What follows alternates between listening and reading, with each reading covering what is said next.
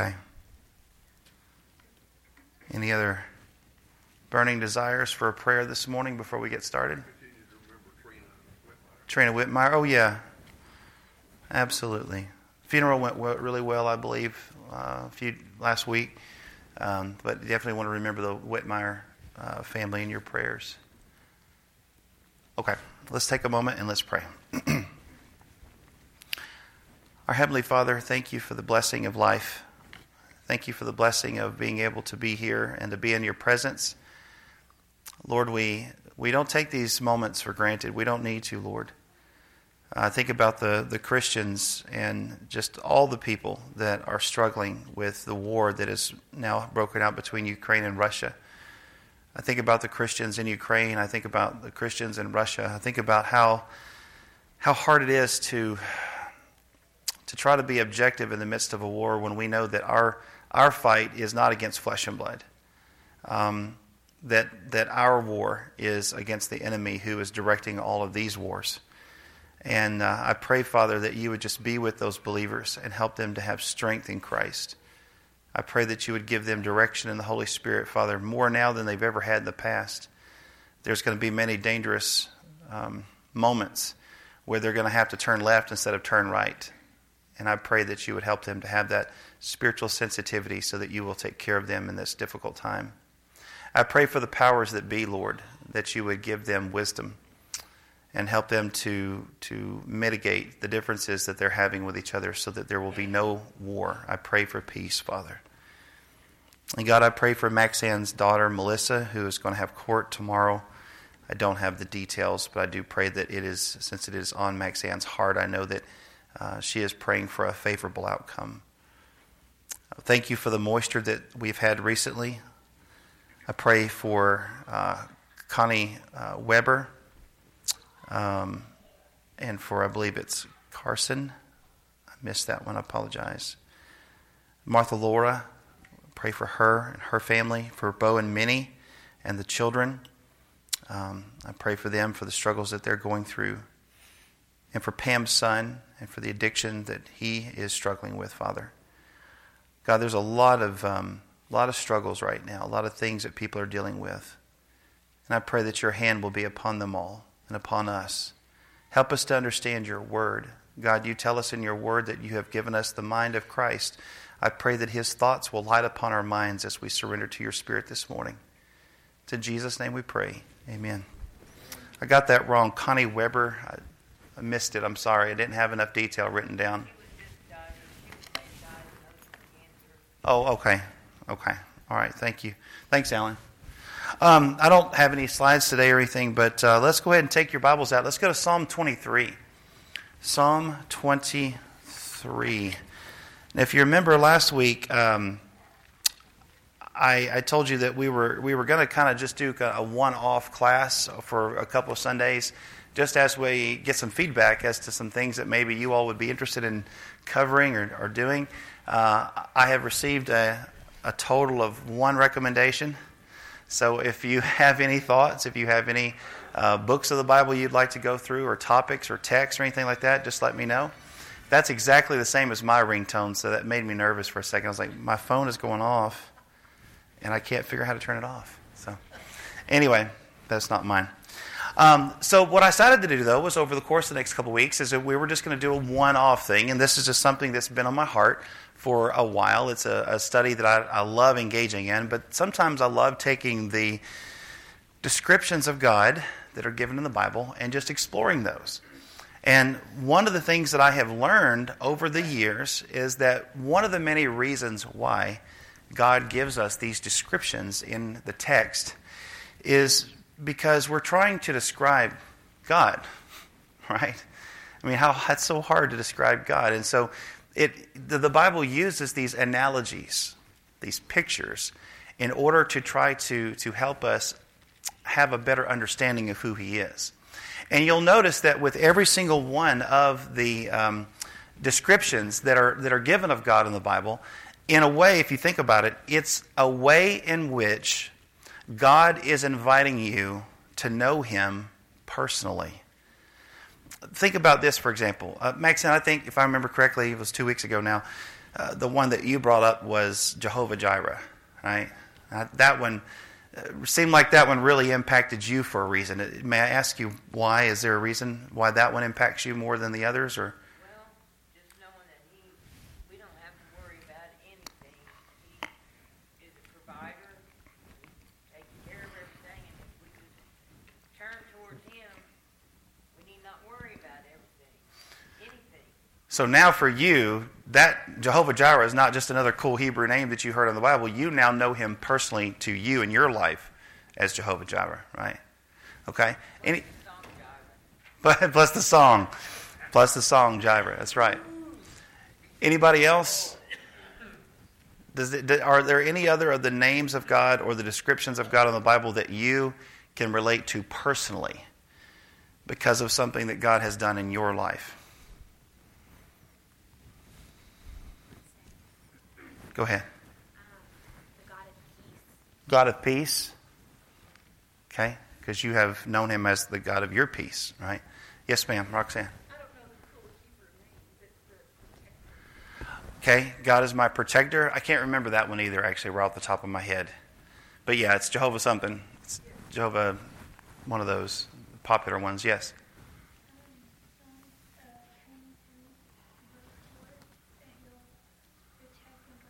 Uh huh.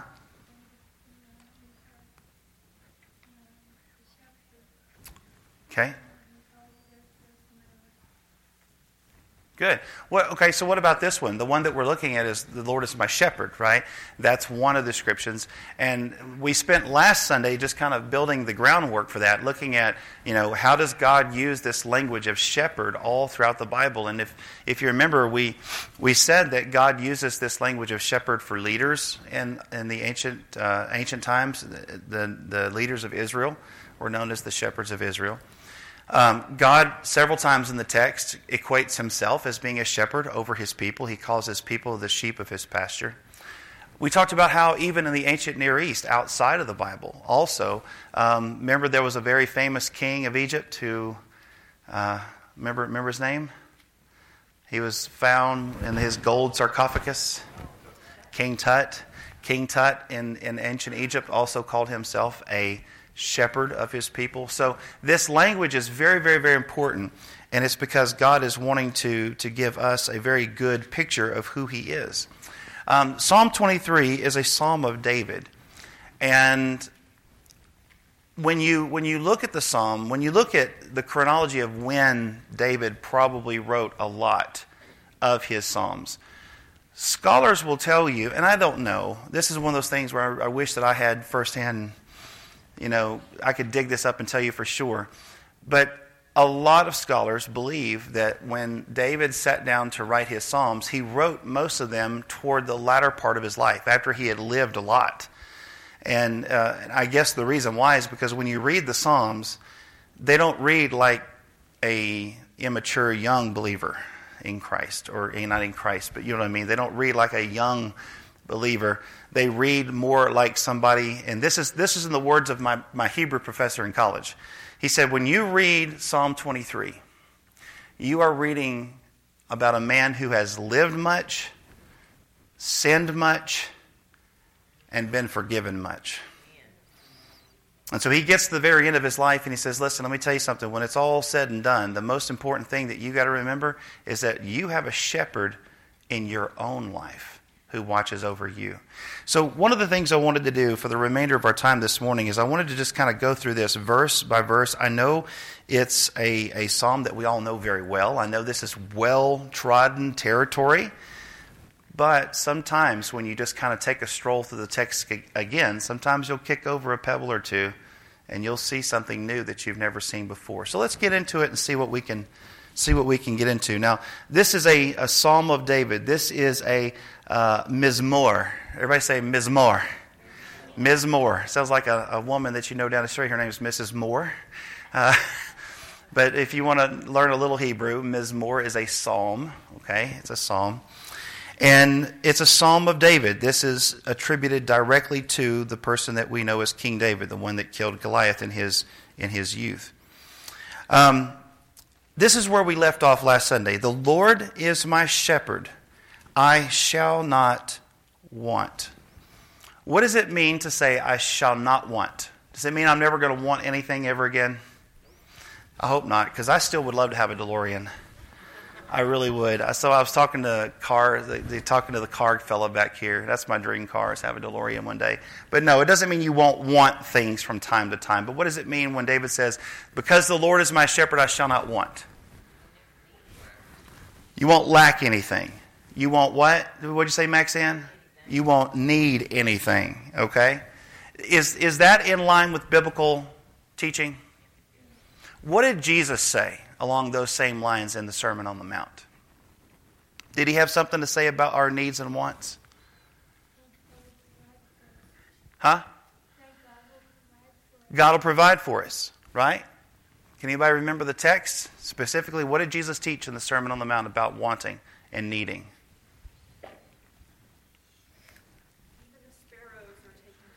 There you go.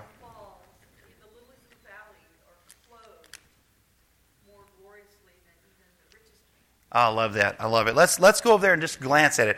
Matthew 6, 25. Somebody turn over to Matthew 6, 25. And when you get there, just uh, say, I got it. And I'm going to let you read a few verses here. This is, this is what Jesus has to say about the topic. Okay, if you would, read Matthew 6, 25, and uh, just, just read a few verses.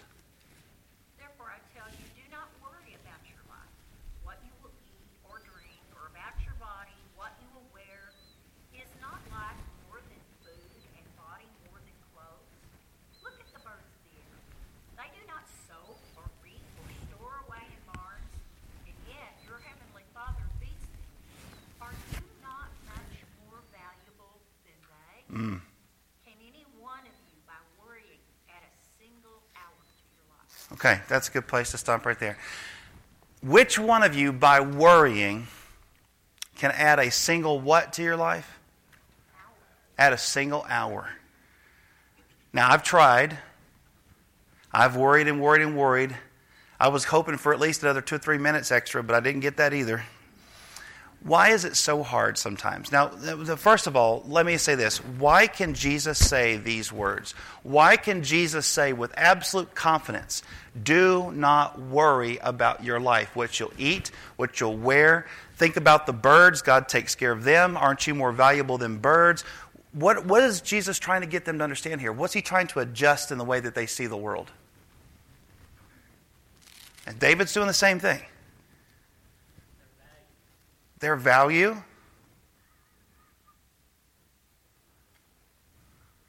He's not saying to quit work. He's saying quit worrying about getting the things that you need. God's going to take care of it, just like the grass and the sheep. Yeah. The shepherd takes care of the sheep. He's going take care of you. Isn't it a matter of our trust and faith if we spend our time worrying about such things. I mean, really, isn't it about our trust and our faith? But do we believe that God is sovereign or do we not? I mean, that's really what we're asking here. Do we really believe that God is sovereign? Because if you really believe that God is there, that He's sovereign, that He loves you, that He cares for you, then He already knows the fact that you need to eat. He already knows the fact that you need to wear clothes.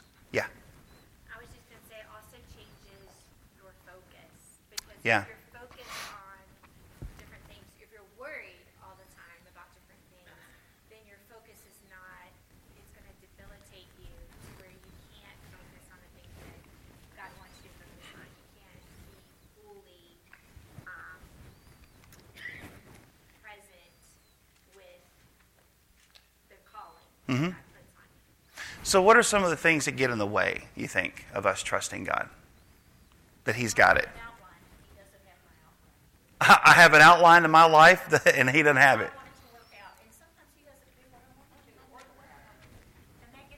That's right. Sometimes his plan is different than mine, and I don't like that. I don't like that. Yeah.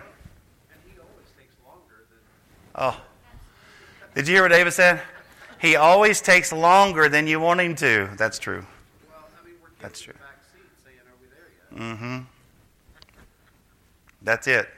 That's me. That, that, that describes me to a T. Right here and then right here. Okay?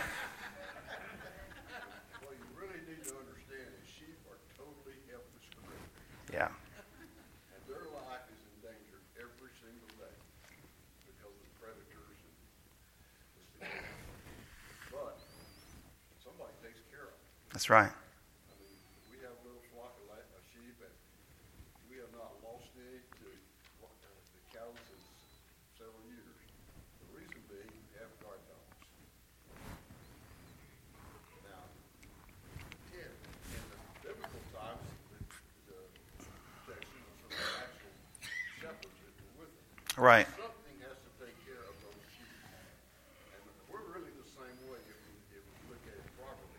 We're in danger every day Yeah. and, and Satan is there. So we have to depend on something other. I mean, we all like talk about our 401ks and planning for the future and all Yeah. those kind of things, but we're still vulnerable every day. That's right. And if we would realize that and realize that our only our only hope is in God, we would be more like these sheep. That's very good. Yes, sir. Parcel of the, of the message, I think, is something that's not all about me. Yeah. If you take to the point about the raiment, it's not what you wear or what you eat. I have what I have. Jesus is going to watch over me, so why worry about the petty things that you, how start worrying about those people about right.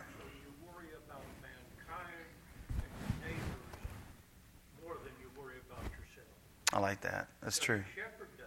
The shepherd looks out over the whole flock, not individual ones, but the whole flock. About what's best for the whole, the whole group. Right. Uh, Augustine, you had a thought. Well, as I walk here on this earth, and I, and I see everything, like you was talking about, nothing matters. Everything, it, it, it's, of course, he's going to feed you, and you know he's sovereign. But in my life, you got to make two choices. You can go be successful and, and have, have that, whatever you want. Or success to me is a whole different type of success. now. Success to me is the joy and the love and the compassion and the freedom that I have. That I choose that and, and, and take the road to where the Lord leads me to than to go grasp onto that and steal the stuff that, that, that, that God's given me. And talking about stuff, been with stuff, with a whole bunch of stuff, and I've been without stuff. Mm-hmm. And just being in Him alone is more satisfying than all that put together. No matter how you look at it. That reminds me of the. It's about what you shall not want. Yeah. There's nothing out there that I want. To be honest with you, all I want is just love and mercy and grace and joy and, and the fruits that He gives you. And then when you're at the lowest point, you still got that. There's nothing out there that can give you that. So that's why you abide in Him, you walk with Him, let Him lead you. So taking that journey, man, in the highs and the lows, it's a, it's a highway in itself. That is, isn't it? It's different. Man, amen. I think about what Jesus says toward the very end of the Sermon on the Mount. He says, if you seek if you seek the kingdom of God and my righteousness and God's righteousness, right? If you seek them with your whole heart, then all these other things will what? They'll be added to you. And and I think that, that I've discovered over the years that that's where I tend to find a lot of anxiety is when I'm not about the things of God, when I'm pursuing a different kingdom or different kingdom purposes other than um, what God has, has given me to do to build His kingdom. If I'm if I'm busy building my own, then guess what? I'm going to be constantly worrying about do I have enough? How do I keep it? How do I build it? How do I grow it? And that type of thing, right? Okay. Uh, yeah, go ahead.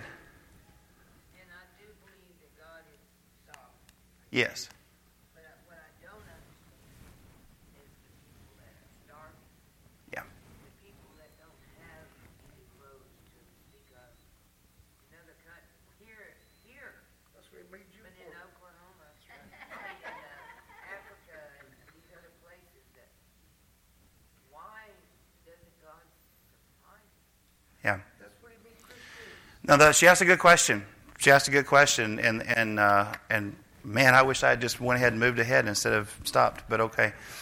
Um, no, Max, it's a good question. Um, she asked the question: What about the places where there is starvation happening right now? What about the places where um, there's famine, um, hunger, starving, children starving? It's in there. Okay. It tells you. They're sitting all around all like this, and you're not willing to share. You know, when, when it's not your food, but what he's done for you, you know, it's not yours anyways. Okay. Does anybody want to speak to that? I have a few thoughts. I'll, I'll speak to it. Um, Augustine, thank you for your thoughts. What about you? Yes, ma'am. Jesus said, the poor will always be. You'll always have them. That's right. Yes. We oftentimes quote that scripture, that the poor will always be with us, as a defense or excuse for our own behavior. Right. Yeah, they're going to be here. What does God put you in the world to do? That's what Augustine's talking about. You're supposed to help meet those needs. That's the responsibility God has given you. Right. He's not saying get rid of poverty. He's not saying get rid of all hunger. Right. He's saying when you see it, you respond. Right. And I think that is where the rubber meets the road for the Christian because so oftentimes we want to we want to put these in that that real world and not realize the real things that we can do. That's right. I mean, even as simple as making a contribution to a, a charity that can help feed the people. Yeah. I mean, it doesn't have to be anything that you directly do. Individually, you can't meet all those needs, Right. but all of us together can. Absolutely. I, go ahead. Lot, okay, this is definitely generating some thought. Go ahead. Um, I'm sorry. No, no. Go ahead.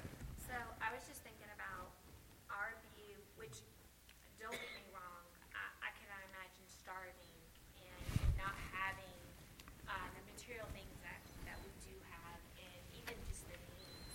But if you go to Africa, which um, you guys can speak to, if you go to Africa, Africa, or if you've been to any third world country, we have a view that they don't have. You know, they, uh, in, in some ways, um, they have a need for God, and they do not take God for granted. Yeah. That's true. And so our view of them is not necessarily their view. Like if they eat, you know, if, when they're able to eat, they are so grateful for that food. And we are supposed to supply their needs, and that's why we have like Mission Sunday. That's why we do mission trips. That's why, you know, you send money and you and you collect money to send over there and for them to have water and and all of that. And like I said, I would never compare, you know, them and, and that and the reality of what I have, Mhm. what they have. But um, just they are some of the most joyful people, and they're some of the most um, peaceful that they teach us. You know, when we went to Africa, I learned goodness. I, I learned so much about myself.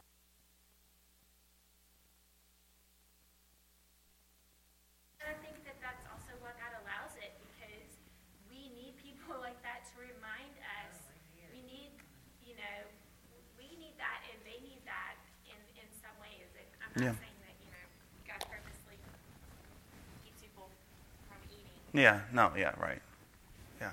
Um, I think James. I think you were next. Uh, we, we were talking about what we really, what we need, how God uh, provides our needs. Uh, and when I go to a restaurant, I, I think I need the salad and the full course and a dessert. Right. Right. And then I see Jesus walking through a, a grain field, grabbing a handful of grain and keeping on going. Right. And, and there's not a difference there. Uh, If we would settle for a handful of grain, look what we would have to give to the Yeah. people that need it.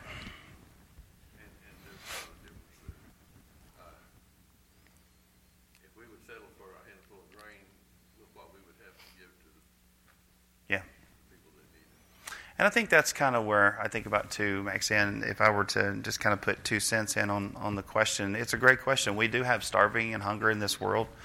Um, and I think that one of the things we have to re- remember is that God's kingdom exists in a very small form right now, in a very imperfect form right now, because we have not arrived yet, right? We haven't come into our new bodies yet. So we exist on this earth in a, in a very um, growing, we're transforming, we're learning, right? We're being discipled by the Holy Spirit. We're doing the things of God imperfectly. But at the same time, that kingdom exists in the midst of a fallen world, right? That is affected by sin and drought and famine and war. Um, so we have to understand the promises of God in context of the bigger picture of what's going on in the world, right? Um, yes, it's true that if you are a believer in Christ uh, and you're seeking Him and you're seeking the kingdom and His righteousness, God knows that you have needs, right? And He will do what He can to meet those needs. And I think Paul expresses that same sentiment because in the mission field, he says later on, I know what it's like to have a lot, I know what it's like to have nothing. I've had times where I've gone hungry and been naked and been without clothes. He said, So I've been in those places before, and God has taught me the secret of being content no matter, no matter what. No matter what. Um, at the same time, there are people in the world who are starving. And I don't know of a Christian, a, a good Christian nowhere, who, has, who hears about that and doesn't do something to try to help. You know what I mean? And, and, and to me, that's a mark of a Christian. When they hear a need, like that, they're going to do something about it, and God knows that. Does that make sense? Yeah. So it's it's not it's not a perfect answer, but yeah, Uh, a question, actually. Yeah. Would you mind, just, just for a minute and a half or so, just kind of sharing your vision of what you think the kingdom of God fulfilled in the new earth will be like with this in mind, hunger and, and the shepherd of Psalm 53? Um, so if I'm hearing you correctly, you're you're asking me what, what what is my understanding of the future kingdom, like in its fulfillment, or As, as it applies to what we've been talking about, uh, reaching out and feeding the hungry, people like that.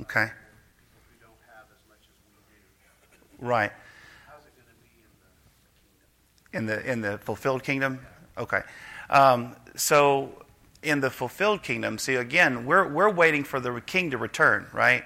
Jesus said, "I go to prepare a place for you." We tend to think that that just means an afterlife. That's not. It's not what he's referring to whatsoever. The picture that you have in the book of Revelation is that when he comes, he comes bringing back a king, a kingdom. He brings back a new Jerusalem.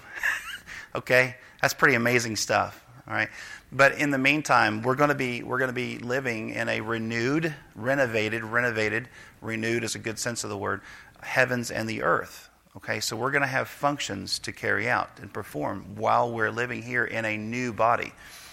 Um, but if, if I'm hearing you correctly, the, the, you're talking about the the the, um, the feast between Abraham, Isaac, and Jacob, and the, the final. Needs. Are, are there going to be people in the world who have needs and other people will reach out to help them meet those needs? Oh. Everybody just be copacetic? Oh, okay, okay. So, okay, specifically, will there be any needs? Now, that that's a deep question because it depends on what your eschatology is, right? It depends on if you have a, a view of it's going to play out one way or the other. Wanted just for a minute and a half. Yeah, just for a minute and a half. There's no minute and a half to that one. No, okay. No, I believe that we that we are going to, to have a new heaven and a new earth. I, I believe that during the the first part of that, that first thousand years, um, that there will be needs. Uh, it- there's going to be a lot of work that's going to be going on. You're going to have two different kinds of people on the earth in those days. You're going to have those who have been resurrected and who have their resurrection bodies and who are living eternal life then, and then you're going to have others uh, who have come out of this time period that's referred to in the Old Testament of war and famine and disease. And uh, those two are going to be coming under the headship and the leadership of Jesus Christ. Now, you probably, some of you may have never heard that perspective before. Um, it's a very literal understanding of the Old Testament prophecies about the second coming. Um, but I think the point that you were wanting to make in all of that is that uh, that it's still our role even there to to reach out and to help um, and to teach, and that that's going to be part of our role in that time is to reach out and to help and to teach. Did I touch on it? The what you were Yeah, expecting? I, and it was an unfair question, really. Thank you. It really was. I, I was thinking it was very unfair, and I've always understood what we're doing now as sort of practicing for eternity. it is, yes. Reaching out and helping people who are in need is right where God is. It's hard for me to imagine anybody being in need once the kingdom is fulfilled. Right. So how will that play out? Yeah. That, that benevolent attitude. Yeah. What, what is that? And, and nobody knows. I know. I just wanted you to. Yeah, yeah. Yeah, I didn't want to open that can of worms yet. No. Sorry, That's a down the road there. Um, but no, you're exactly right. And one of the things that I that I do think about is uh, when it comes to the millennium and when it comes to Jesus coming into his his his final kingdom, um, is oh, what was it? I had a thought, David, while you were ta- while you were talking. I'm sorry. What was it? I hate it when I do that. I know, right? Okay, forget it. There was a hand that went up in the back. Okay, yeah, go ahead, Rick. I just gotta say, I heard a preacher one time trying to explain what heaven's gonna be like. He says, first of all, you gotta realize your concept is altogether wrong. Yeah, yeah, You're thinking you're gonna be sitting at a table as long as this room, filled with food, yeah, and that's all you have to worry about. He says, no. Attached to your forearm is a four foot long spoon. The food is there, but you cannot feed yourself. You have to reach across the table to feed the person. and feed somebody else. They have to you. That is what I think David is pointing towards. Yeah. That we as Christians realize it's not about me. Yeah. It's about me doing what feed somebody else.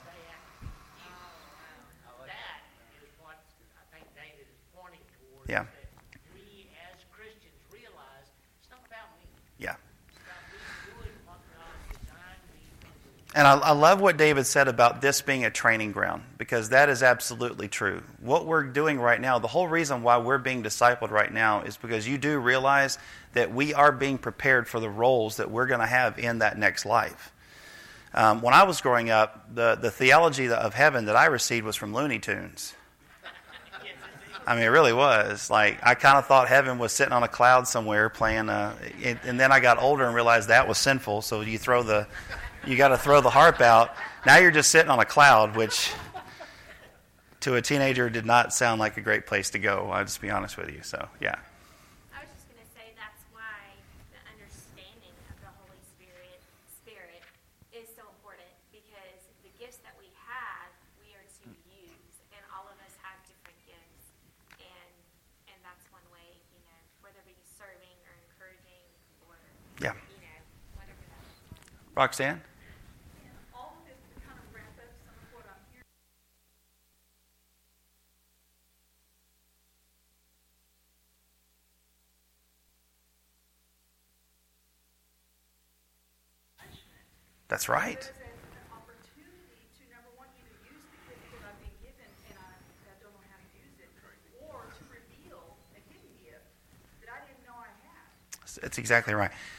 See, this is what's going on behind the text in this is not Psalm 23. We have that that rabbit trail has left. That train has gone. We we may come back to Psalm 23 next week because we didn't actually get into the Psalm 23 at all. That never happens with me. I don't know why that happened. But anyway, Roxanne, to, to, to your point, let me make this point here, and, uh, and we'll stop. We'll stop here at 1215. Um, that's exactly what's going on behind the text in 1 Corinthians chapter 5. If you remember in 1 Corinthians chapter 5, you've got this church that is dealing with all these divisions. And I bring this up because this goes along with what we've been talking about with Upreach, Inreach, and Outreach. The last sermon we did on Inreach about division and unity. Paul makes a, a, a, curious statement there, and he's talking about there's a guy in the church, and we don't know if, his, if it's his mother, if it's his stepmom. It doesn't matter, it's still messed up, but he's having a relationship with his mother. And because they have a really messed up understanding of grace, they think that this should be applauded and accepted and put upon as in a place of pride. Okay? Look what we're doing. Look what we, we've accepted because this is grace. See, God's grace covers this. And, and Paul is really, really upset with them about this. And he says, no. He says that man needs to be placed outside the kingdom, outside the church, to let Satan deal with him in his flesh so that his spirit might be saved. In other words, place him outside the realm of God's hand of protection. Let Satan handle it for, for a season And then hopefully through that, he'll come back. Right? And that's actually what happens by the time you get to 2 Corinthians. But later on in that same chapter, there's another issue that's going on, and they're fighting and taking each other, uh, each other to court. They're, they're going and using civil, it's a, there's civil issues that are happening in the, in the church, and they're going to court, and Paul gets really upset with them. And he makes this comment. He says, Don't you understand that in the kingdom, you are going to sit on thrones and judge the angels? Stop. Stop right there. Full stop. See, this is one of those times where I think Paul is probably speaking information that he has received from a vision in that third heaven catch away thing. Some of those things are not lawful to talk about. I think Paul might have left a, left a little slip right there. Because what Paul is saying is, is that when you are having these issues with other people in the church and you feel like the only way to, to deal with it is through your flesh and take them to court, don't you realize that that is a training ground that God has allowed in the church to prepare you and equip you for what you're going to need when you rule and reign with Him in the next millennium? You think, you think that these issues that we're talking about here don't matter when we talk about in reach and division and unity? They do because we're trying to learn, be disciples, so that we will have the equipment that we need in the millennium, in the next part, in the next season that we're going to be in with God. Does that make sense? Well, that wraps up Psalm 23. That's it. Psalm 23. Yes, ma'am. Grace does not give us permission to thumb our nose That's right. Laws. Um, That's right. Back to the one on the man who was with his father's wife. Deuteronomy twenty-two thirty, and man shall not take his father's wife, so that he will not uncover his father's skirt. It's like you're exposing your father's most private matters. Yeah. Uh, Grace covered them that they weren't taken out and stoned because they deserved the death penalty. Right. Yes, there's grace, but it is not permission to Like it says in the book of Titus, grace is the grace of God that teaches us not to sin. It's the grace of God that teaches us not to sin. Okay, we'll stop here. Um, do we pray at the end of our Bible class? We should, shouldn't we? Father, we thank you for this time. Bless you, Father, and uh, in the name of Jesus, we thank you for what you've done for us today. Uh, help us as we go into our time of worship as we praise your holy name. In Jesus' name, amen.